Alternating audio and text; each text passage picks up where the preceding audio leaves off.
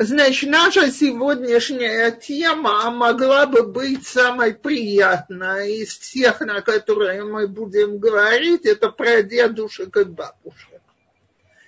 И вроде бы должно быть самое приятное в взаимоотношениях и так далее. Э, значит, давайте сперва посмотрим, каковы по Галахе взаимоотношения между дедушками и бабушками, родителями и внуками, так? Родителями, которые дети дедушек и бабушек и внуками. А потом поговорим о том, что, к сожалению, неоднократно происходит в действительности. То, значит, во-первых, э, Галаха говорит – дедушки, э, бней баним к баним. Так? То есть дети, детей как свои дети. Но тут же подчеркивается, как они свои дети. То есть э, возникает вопрос, вытекает ли почитание дедушек и бабушек из Торы. И об этом есть самые разные мнения. Все абсолютно согласны, что внуки должны почитать дедушек и бабушек. Возникает только вопрос, ли так, как родителей меньше, чем родителей, больше, чем родителей – и давайте попробуем понять, значит, как к этому относятся поски. Часть из них считает, что это такая же мецва деорайта, как почитание родителей. Другая часть считает, что почитание дедушки и бабушки вытекает из почитания родителей. То есть, так как родители должны почитать э, своих родителей, то когда их дети выказывают уважение дедушке и бабушке, тем самым они проявляют уважение и к ним. И отсюда вытекает, что они должны уважать и дедушку с бабушкой тоже. Но большая часть поским говорит, что вот внешних проявлениях уважения, то есть типа вставать перед ними, разговаривать с ними уважительно, в отношении дедушек и бабушек должен проявляться максимально возможный ковод уважения – а вот что касается обязанностей в отношении родителей, то, скажем, если по Галахе можно требовать от сына, чтобы он оставил работу из соображений э, заботы и посчитания родителей и делал для родителей то, что им необходимо, невозможно то же самое требовать от внуков. Э, это, эти обязанности, они распространяются только на детей. Почему? Потому что именно родители те, которые дали жизнь, и поэтому обязанности в отношении них они самые высокие и распространенные. А по отношению к дедушке и бабушке это уже меньше и не столь строго. Но, например, если дедушка или бабушка нуждающиеся люди, то в списке людей, которым мы можем и должны давать сдаку пожертвования, они самые первые – после собственных несовершеннолетних детей, но из людей более далеких это дедушка и бабушка. Теперь всеми возможными внешними признаками к ним должно выражаться уважение. То есть, как очень часто бывает, что молодые считают, что дедушка и бабушка выжили из ума, отстали от жизни, старые и ничего не понимают, э, ни в коем случае это нельзя демонстрировать, нужно разговаривать вежливо, с почитанием – если кажется, что они немножко нудники, то именно здесь и мецва и так далее. Это с галахической точки зрения. Теперь, э, с психологической точки зрения, очень многие говорят о семье как о многоэтажном здании. Так вот, давайте договоримся, дедушка с бабушкой и папа с мамой не живут на одном этаже. То есть э, невозможно требовать, чтобы дети и внуки относились бы к дедушке и к бабушке, как к папе и маме папа, мама – это самые близкие люди и в хорошую, и в плохую сторону.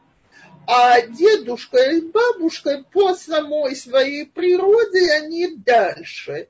То есть, если в нормальной, здоровой семье не может быть ситуации, в которой дети не живут с родителями хотя бы до определенного возраста, близкого к совершеннолетию, то можно быть замечательными дедушками и бабушками и жить на расстоянии от внуков. Поэтому и требования к внукам, они меньше, чем требования к детям. И вот э, в прошлых уроках мы много говорили о почитании после смерти. Э, внуки не обязаны читать кадыш по дедушкам и бабушкам, э, они не обязаны соблюдать траурный период по ним и так далее. Это другие отношения. Окей. Теперь э, с точки зрения психологических нужд человека, э, дети, э, скажем так, ожидания от родителей и от дедушек и бабушек, они тоже совершенно разные. То есть, когда мы говорим про родителей, по Галахе родители обязаны воспитывать своих детей. Я на одном из уроков этого коснусь подробно но э, на дедушке и бабушке не лежит никакой заповеди воспитания внуков. Такой заповеди просто не существует. Ни по Торе, ни по мудрецам дедушка и бабушка не обязаны воспитывать внуков. Что поэтому, что они могут, что не могут родители? Любой человек для того, чтобы он мог благополучно вырасти и развить свою душу, нуждается в безусловной любви. Что значит безусловная любовь? Что это не важно, или я веду себя хорошо, или я веду себя плохо, я хороший ученик или плохой ученик, красивый, некрасивый, меня любят за само то, что я человек и я есть. Это и есть безусловная любовь. В идеале Желательно, чтобы родители испытывали такую безусловную любовь к своим детям с точки зрения психологических нужд детей. Но трудно быть родителем, который воспитывает, который хочет добиться от детей что-то, который от них много требует, который должен наказывать, а не только проявлять любовь. Э, чтобы их любовь была вот такой безусловной. А дедушки и бабушки, которые их воспитывать не обязаны, гораздо легче любить безусловно. Э, я когда-то читала книжку и помню оттуда потрясающую фразу, что там собрались старики-пенсионеры, сидят вместе, разговаривают, показывают фотографии внуков, и, значит, все, э, автор книжки, она бабушка, она говорит, все говорили, что их внуки самые-самые. Но они говорили, а я знала, я знала, что мои внуки самые-самые. Так вот, вот это ощущение, это огромный подарок, который дедушки с бабушкой могут сделать своим внукам, что вот вы, дорогие, вы у нас вот так беззаветно любимы, и вы для нас самые-самые, лучших на свете. Где возникает проблема, я сейчас даже не говорю, я еще отдельно поговорю о дедушках и бабушках, которые не сделали чуву. Я просто говорю о дедушках, бабушках. Советская система воспитания говорила, э, что собственно говоря, дедушка и бабушка уже не работают, поэтому внуков можно спихнуть на них. Получалось. Теперь я никого не осуждаю. Я понимаю, что это делалось чаще всего, потому что люди были вынуждены, потому что это, безусловно, был лучший, лучшим решением, чем советские садики и ясли, так? И даже советская школа, чем оставлять ребенка одного, пусть будет с любящими дедушками и бабушками. Но тем самым дедушек и бабушек превращали в родителей. Они вынуждены были воспитывать, а как воспитатели, во-первых, они лет на 20 хотя бы старше, а поэтому гораздо менее терпеливый и гораздо более требовательный. А во-вторых, пропадает вот этот вот самый эффект такой вот любви без всяких условий, не зависящей от поведения наших детей. И с одной стороны, у детей не возникает ощущения, что есть кто-то, кто их любит, какими они есть. С другой стороны, дедушка и бабушка, вместо того, чтобы получать удовольствие от внуков, должны их воспитывать, когда они сами себя уже чувствуют совсем не молодыми. Дело в том, что я не вижу эту систему обязательно необходимой в Израиле. Здешние детские учреждения носят очень приличный характер. И в конце концов почти всегда можно нанять человека за плату. Так вот, в очень многих семьях дедушка и бабушка заменяют вот этих вот платных э, бейбиситеров, нянек, садик и так далее, а потом и школу, и продолжают и в Израиле растить внука. Я не уверена, что им это всегда доставляет много радости, потому что, честно скажу про себя – я очень любящая и очень любимая бабушка, но э, моего терпения на внуков хватает на несколько часов в, неделю, не дольше, ежедне, в неделю. Так, а когда они совсем маленькие, то еще меньше.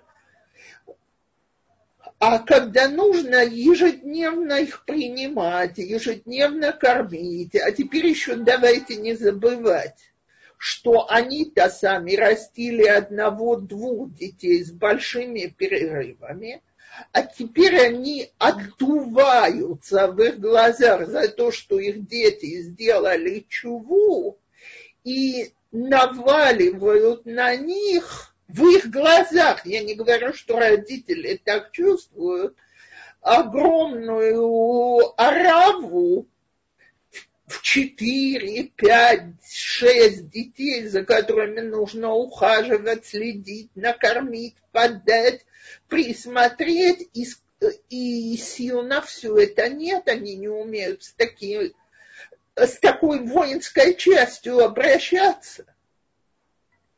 И начинаются ссоры между родителями и детьми, ссоры между дедушками бабушками и внуками, обиды за неуважение, обиды за вмешательство. Я работала с одной учительницей у нас в школе. И как-то ее застала за разговором с ее мамой, которая должна была приехать на целый день позаботиться о внуках. Она так раз в неделю у дочки напряженный день, она снимает с нее заботу. Так вот, я помню, с каким э, теперь та религиозная женщина очень хочет выразить маме свое уважение. И она ей, мамочка, ну может это не надо, может ты это не будешь делать. Она пытается как-то, а я, я вижу, как она всех пятнами идет, как голос становится неестественным, и не слышу что, но слышу такой напряженный голос со стороны бабушки. И та оправдывается. Когда повесили, когда разговор прекратился, я говорю, дорого вам стоит эта услуга, ой, мама не готова от этого отказаться, она чувствует, что вот так она выполняет свой материнский долг в отношении меня. Так вот, весьма возможно, что мама не готова от этого отказаться, но лучше один раз настоять на этом, чем постоянно из-за этого потом ссориться, обижаться. И я возвращаюсь к своей любимой фразе самая дешевая оплата – это деньгами, а иначе платим миром в семье, обидами, ссорами и так далее. Теперь по поводу нерелигиозных дедушек и бабушек. Я должна сказать, что я слышу среди очень многих выход, раввинов, выходцев из России, такую фразу, с которой мне лично трудно соглашаться, что э, нужно стараться изолировать внуков от нерелигиозных дедушек и бабушек, потому что именно из-за любви к внукам они очень часто наносят им огромный духовный вред, когда они их уговаривают что не надо себя вести так, как папа, мама, когда они им показывают нерелигиозные альтернативы и так далее. Так вот, э, давайте договоримся. В доме, в котором все, каждый живет на своем этаже, очень понятно, что в нашем доме папа и мама указывают, как живут с детьми.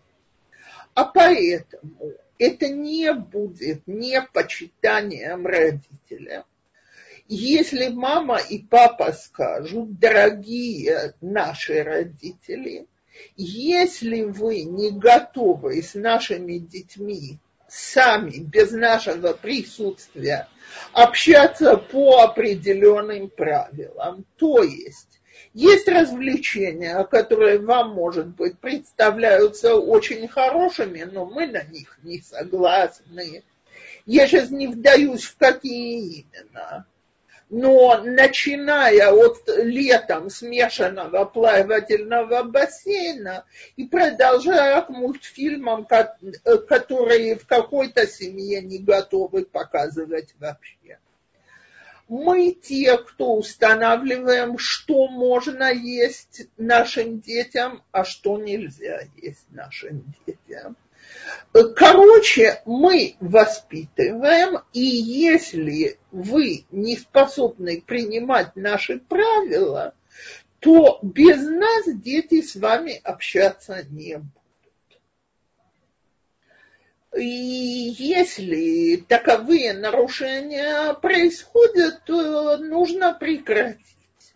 Но я опять повторяю, точно так, как я в прошлый раз говорила о религиозности вообще, к этой теме не нужно беспрерывно возвращаться и спорить о ней.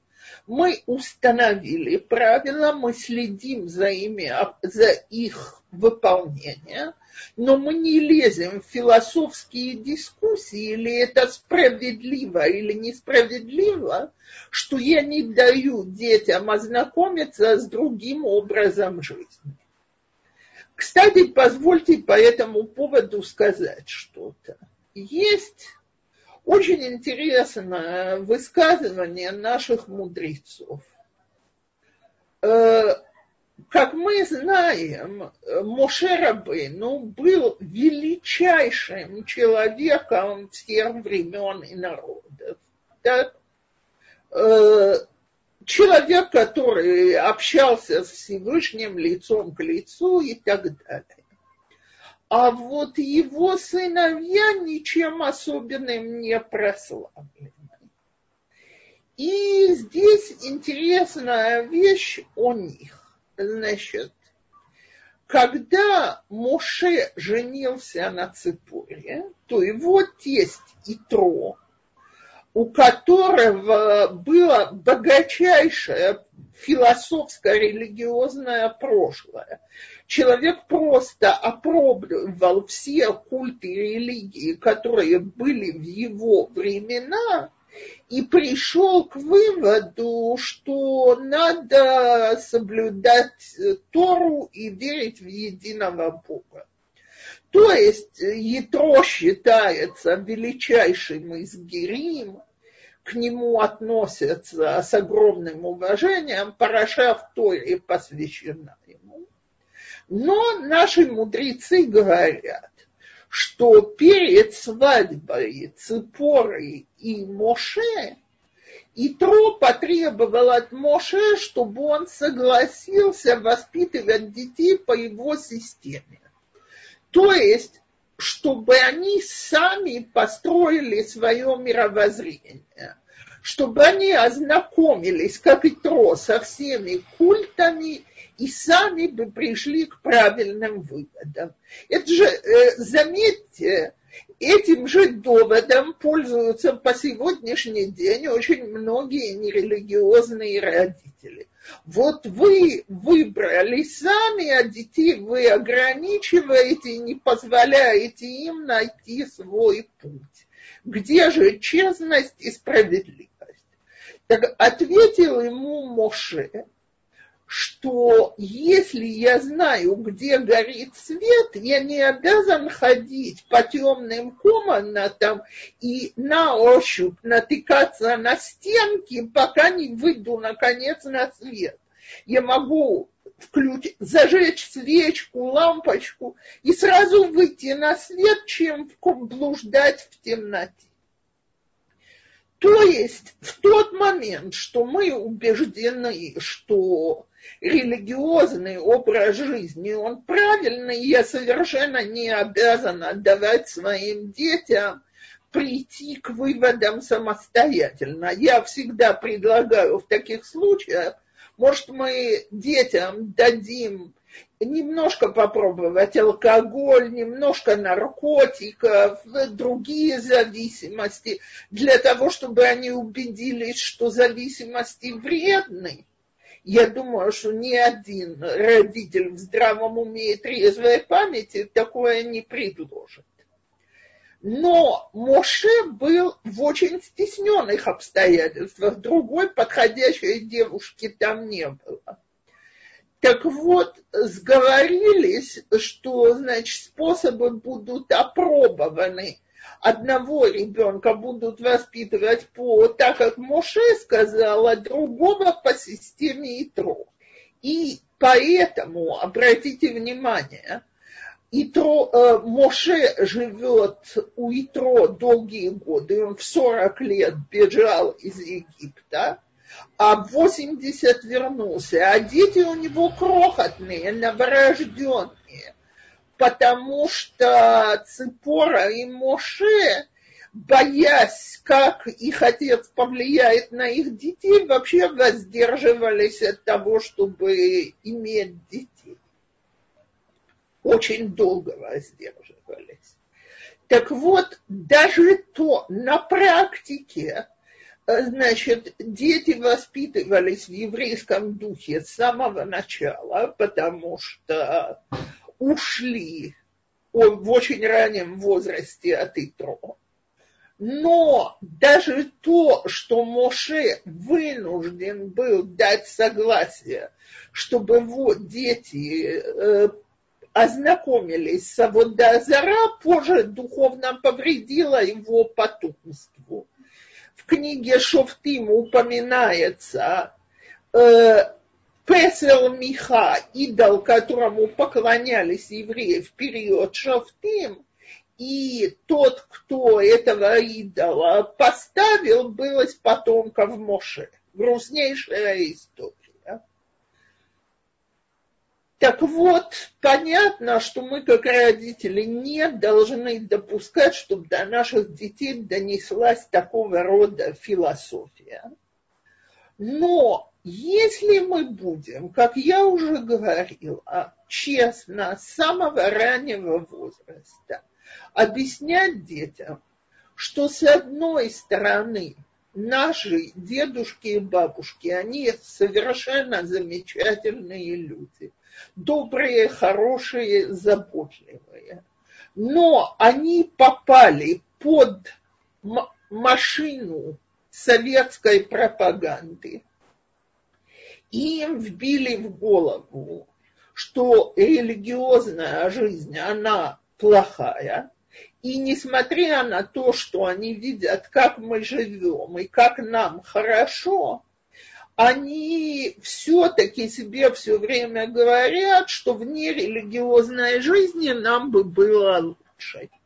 Кстати, с точки зрения родителей, которые действительно не понимают этого образа жизни, они видят материальные сложности, они видят ограничения, которые дети на себя приняли. Им с этим непросто и нелегко.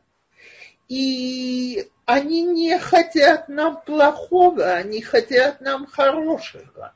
Но мы обязаны поставить границы и своим детям объяснить эти границы. И я хочу сказать, ребенок, у которого близкие, хорошие отношения с родителями, только потому, что дед, нерелигиозный дедушка говорит, иди в университет, в университет не пойдет. А вот если отношения с родителями плохие, тогда есть кто-то, кто меня любит, и хочет мне хорошего, да еще можно сделать на зло родителям, вот тогда система начинает трещать. То есть, если мы с детьми дружны, они нас уважают, им хорошо в религиозной жизни, их дедушка и бабушка не переубедят с Божьей помощью, особенно если мы будем контролировать эти отношения. Но если мы, э, мы сами, родители, детей запустили, сплавили их дедушки и бабушки, извините за грубое слово, отказались от своих обязанностей и переложили их на других, тогда, конечно, у дедушки и бабушки может быть много нежелательного влияния. И отношения из-за этого становятся очень непростыми, и мы сами неоднократно переступаем заповедь почитания родителей. Окей, я готова к вопросам. Но у нас все, огромное спасибо. Рабанит нас не слышит. Э, тем не менее, вы вопросы можете задавать. Мы сейчас созвонимся. Ой, у меня нет камеры. Одну минуту. Рабанит телефон. Я уже... Да, все, сейчас мы созвонимся. И, девушки, можно поднимать руки. Я пока не вижу вопросов. Я сейчас задам свой вопрос. У меня есть... Сейчас, одну секунду. Да, и можно в WhatsApp мне писать. В личном сообщении. Галя, я... Галя... Галит, я включаю телефон к вам. Да, я, вы знаете, я сейчас в WhatsApp включу опцию задавать вопросы. Э, да, да. Да. Э, пока что нет поднятых рук. И я вам хочу сказать, что я еще подумала, что у вас, возможно, включен звук э, в самом компьютере. Э, в самом, ну, не в доме проблема, а именно в вашем устройстве компьютера. Может, до этого вы где-то отключили звук. Э, сильно сомневаюсь, потому что хорошо. до этого слушала что-то. Все. Все, хорошо, мы сейчас не будем терять время. Я задам вопрос, если можно, пока что по прошлой теме. Пожалуйста. Я его сформулирую своими словами, я его прочитала в имейле, его задали э, вопрос такой, что вы сказали, что э, э, жену папы надо уважать так же, как и э, маму или как папу, да? Э, и вот такой вопрос, что папа, э, э, его жена, она не еврейка, и она пытается воспитывать детей и воспитывать их именно в одежде. То есть, когда дети приходят к папе на шаббат, возвращаются в коротких юбках и в нескромной одежде. И она объясняет девочкам, что вот это красиво, вот так надо одеваться, ваша мама ничего не понимает, поэтому ваш папа ее и оставил. И, в общем, вот так. И что делать в такой ситуации?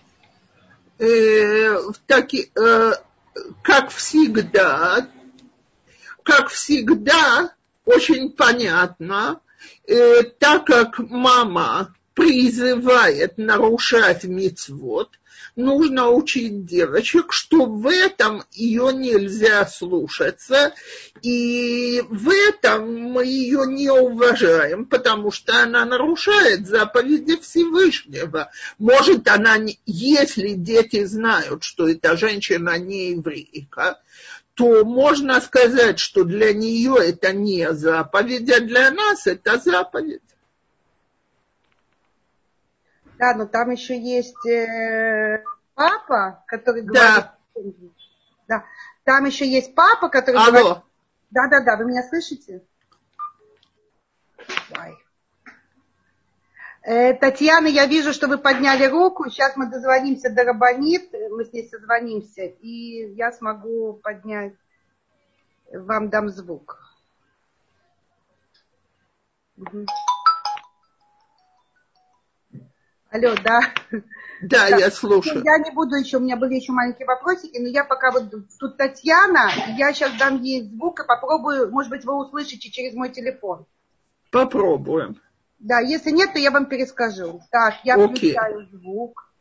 Э, Татьяна, вы можете... Добрый день, меня слышно? Чет есть. У меня такой вопрос. При общении с внуками а, бабушка иногда а, сравнивает их. Ну вот а, посмотри, она ест, а ты не ешь.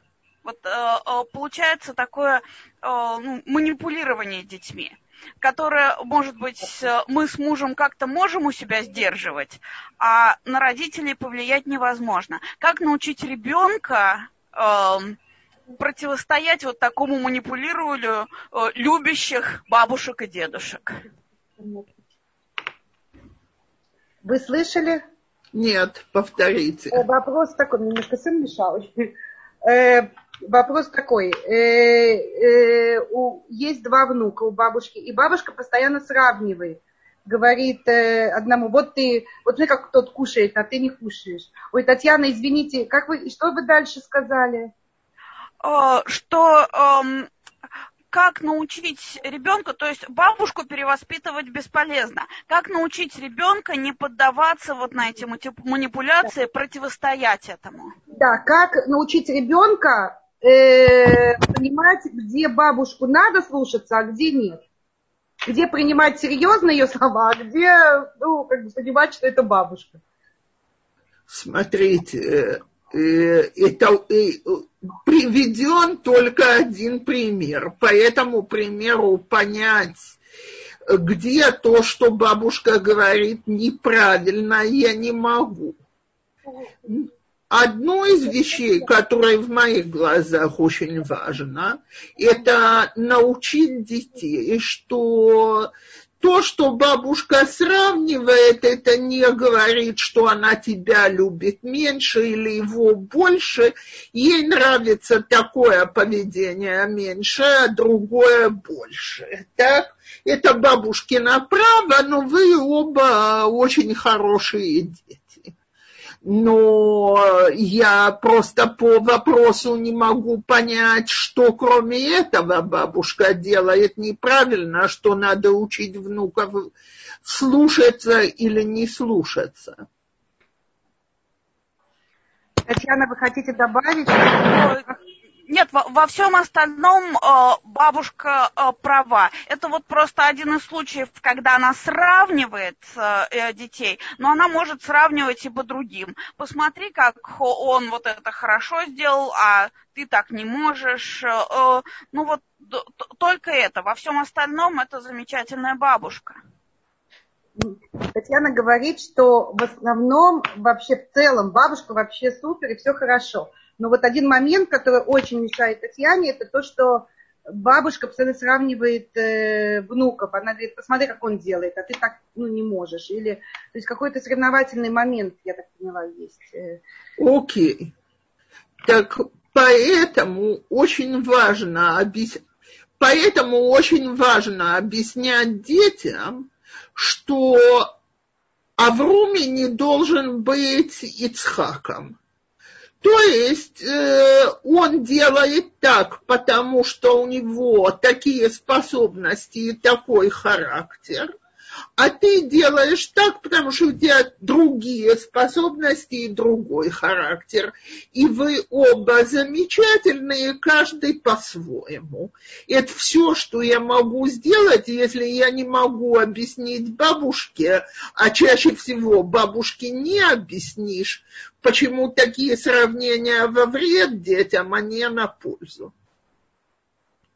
Но самих детей я могу научить что они не обязаны прислушиваться, когда их сравнивают, потому что каждый из них человек сам по себе, и у него свои, свои представления о жизни, скажем так.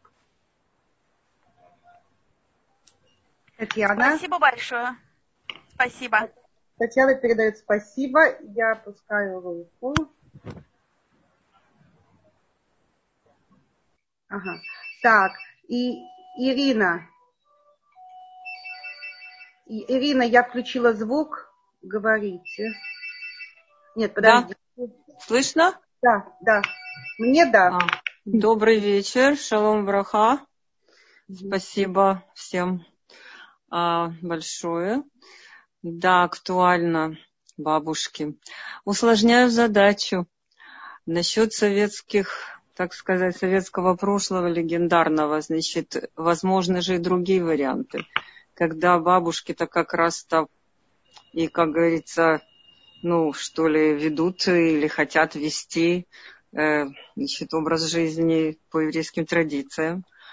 А учитывая, так сказать, опять будем валить все на советское прошлое, э, не совсем так это, скажем, с детьми. То есть есть тут и, скажем, мешанные браки, и вот там, скажем, вариант светскости у детей, и наоборот, э, традици... традиции у э, дедушки или бабушки. Вот как в этом случае.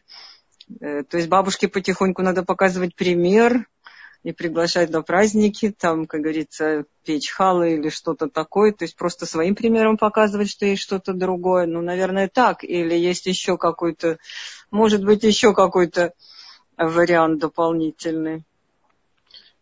Э, я сейчас попытаюсь сформулировать своими словами вопрос Ирины. Ирина, если я что-то не так говорю, вы меня поправляйте, хорошо? Да, да. Ирина говорит с позиции бабушки. Причем бабушки религиозной. И э, дети и э, нерелигиозные, следовательно, внуки тоже.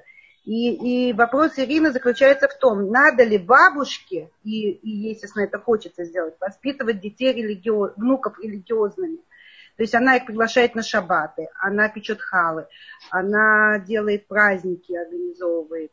И надо ли вообще продолжать, и правильно ли она, в правильном ли русле она идет. Ирина, правильно? Ну, ну как бы да. Я, нет, это скорее нет, вопрос, это скорее вопрос, вот, наверное, так надо делать, если хочешь э, показать, что есть что-то другое. Наверное, в данном случае, поскольку это же все-таки родители могут говорить, а здесь, наверное, нужно больше показывать, что есть что-то другое. Наверное, так.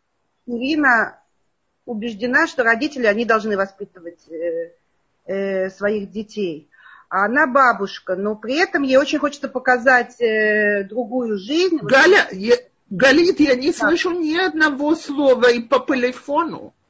Вай, вай, вай. Все пропало. Я очень извиняюсь за нашу связь сегодня. Это... Сейчас мы еще раз созвоним. Ой. Сейчас мы еще раз созвонимся. Я не поняла, с какого момента... А, просто, э, знаете, говорит, сделайте проще, дайте просто скажите, что если вариант наоборот, да, когда да. родители светские, а, скажем, бабушка, наверное, хотела бы видеть. Я не знаю, с какого момента вы меня не слышали. Вопрос в том, что Ирина э, спрашивает, если бабушки религиозные, а дети, и, следовательно, внуки тоже нет, и, и э, с одной стороны, бабушка не чувствует э, права воспитывать внуков. С другой стороны, ей очень хочется показать им религиозную жизнь, и, естественно, хочется, чтобы внуки шли э, правильным путем, который для бабушки правильный. Ну да, как-то так. Единственный выход – это действительно показывать религиозную жизнь, а не воспитывать. То есть, если оставляют э, детей у бабушки, можно чтобы дети видели, как вы молитесь, и объяснить, что вы делаете. Можно позвать на шаббат, угостить вкусной едой, петь змирот, можно делать, можно на праздники куда-то повести, показать, рассказать, не заставляя детей делать ничего, показывая, как мы себя ведем. Я же не обязана точно так, как я не требую от детей, чтобы они были религиозными. Я не обязана быть нерелигиозной для, ради них. Так? Да. Если же по этому поводу начинаются пререкания, что мы пытаемся на них повлиять, то ничего не поделаешь, придется встречаться в нейтральном месте, на нейтральной почве, заниматься чем-то нейтральным и стараться, чтобы дети люби... и внуки любили нас – и не видели бы в нас потенциальных миссионеров. И я надеюсь, что став старше, они захотят с нами встретиться и разговаривать. Да, э, спасибо. Спасибо большое. Э, я включаю микрофон Ори. Ора, мы вас слушаем. Спасибо большое. Этот вопрос предыдущий можно еще даже немножко э, усугубить, потому что э, такие могут быть разночтения не только между религиозными и светскими, но и внутри религиозных. Там бабушка может идти одним путем, как советский, так сказать, большого, а дети уже, так сказать, уже не большого и воспитывают в другой совершенно традиции. И кажется, что бабушки, что что какие-то дети, у, них более близкая связь, но ее не удастся, внуки я имею в виду, не удается установить, потому что родители, так сказать, идут своим путем. Вот, и как эта ситуация тоже. Ну, ее так со стороны, скорее всего, не разрешить. И я добавлю еще один вопрос, уже касательно... Можно я по одному? Я не запомню. Давай. Ага, хорошо. Значит, Оры тоже, я так поняла, вопрос со стороны бабушки. Теперь э, в другом русле. То есть мы сейчас обсуждали светских и религиозных, а Ора подняла вопрос между разными течениями и разными уровнями соблюдения. Ну, например, родители, бабушка, дедушка, они хазар бычева, и, а дети уже более религиозные. И они видят своих внуков совсем уже ну, не совсем, а... Я не сказала, что более, просто у них другое воспитание. Он поправляет, что я неправильно выразилась, не более, а другие, и в каком-то другом течении. И есть религиозные какие-то разногласия, и вот тут у них э, есть э, моменты... Не, не религиозные разногласия, нет. Нет, нет, религиозные как раз, в разных течениях, правильно? Нет, нет, не так. Не так. Э, одно течение. И то литовское направление. Да. Да. Алло. Да. И, и то литовское направление это. Вот. Но дело в том, что их учили вот так и так и так в Ешиве, а мы как бы шире смотрим на жизнь. И поэтому то, что я вижу, что разные внуки им нужно по-разному, а у них вот они этого еще не проходили, допустим. Поэтому, а мы живем довольно далеко. Поэтому, ну, в общем, это все равно не решить так. Это с Божьей помощью.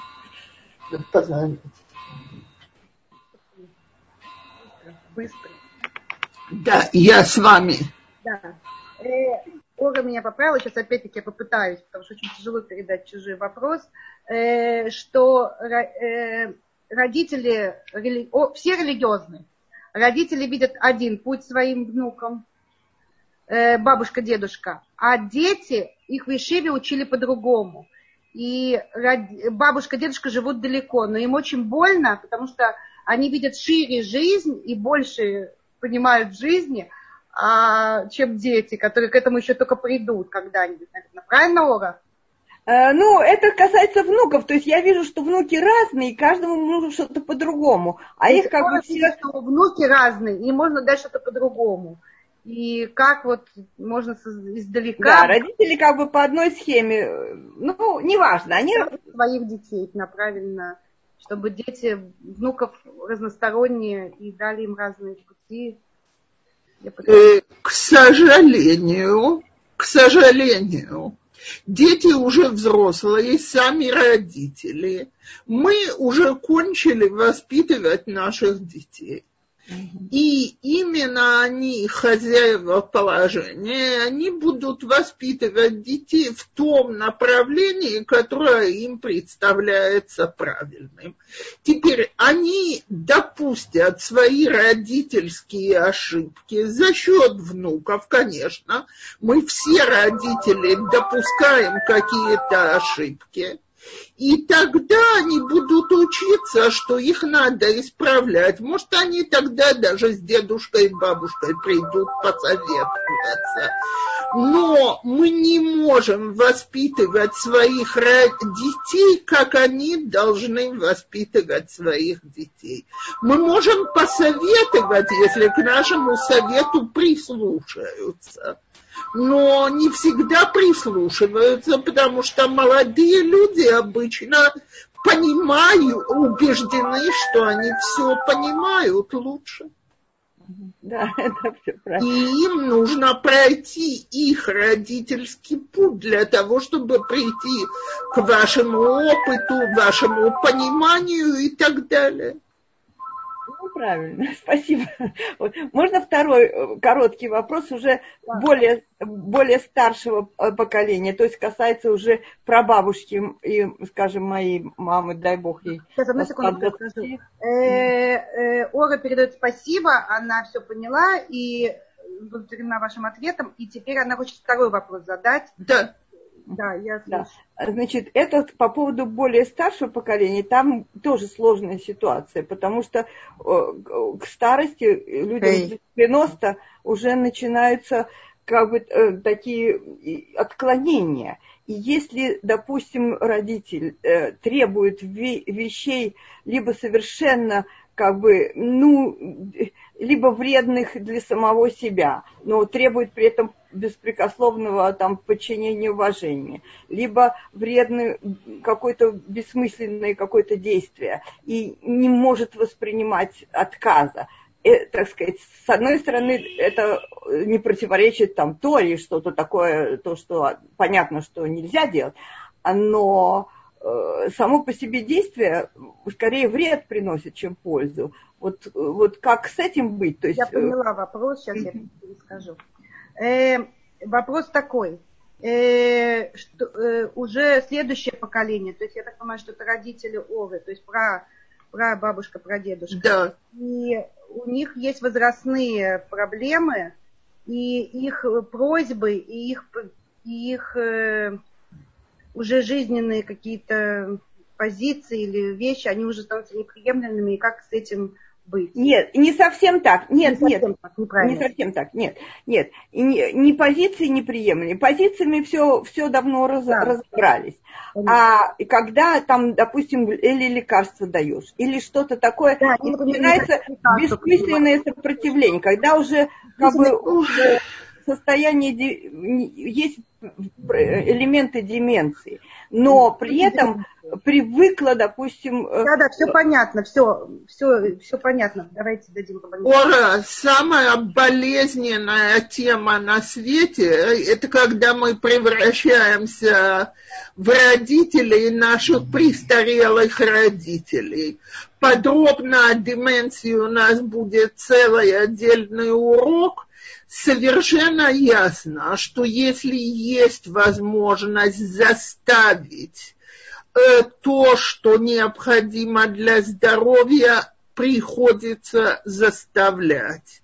При этом нужно стараться, чтобы это было без нервов, без криков, без раздражения, потому что это больные люди, которые не виноваты.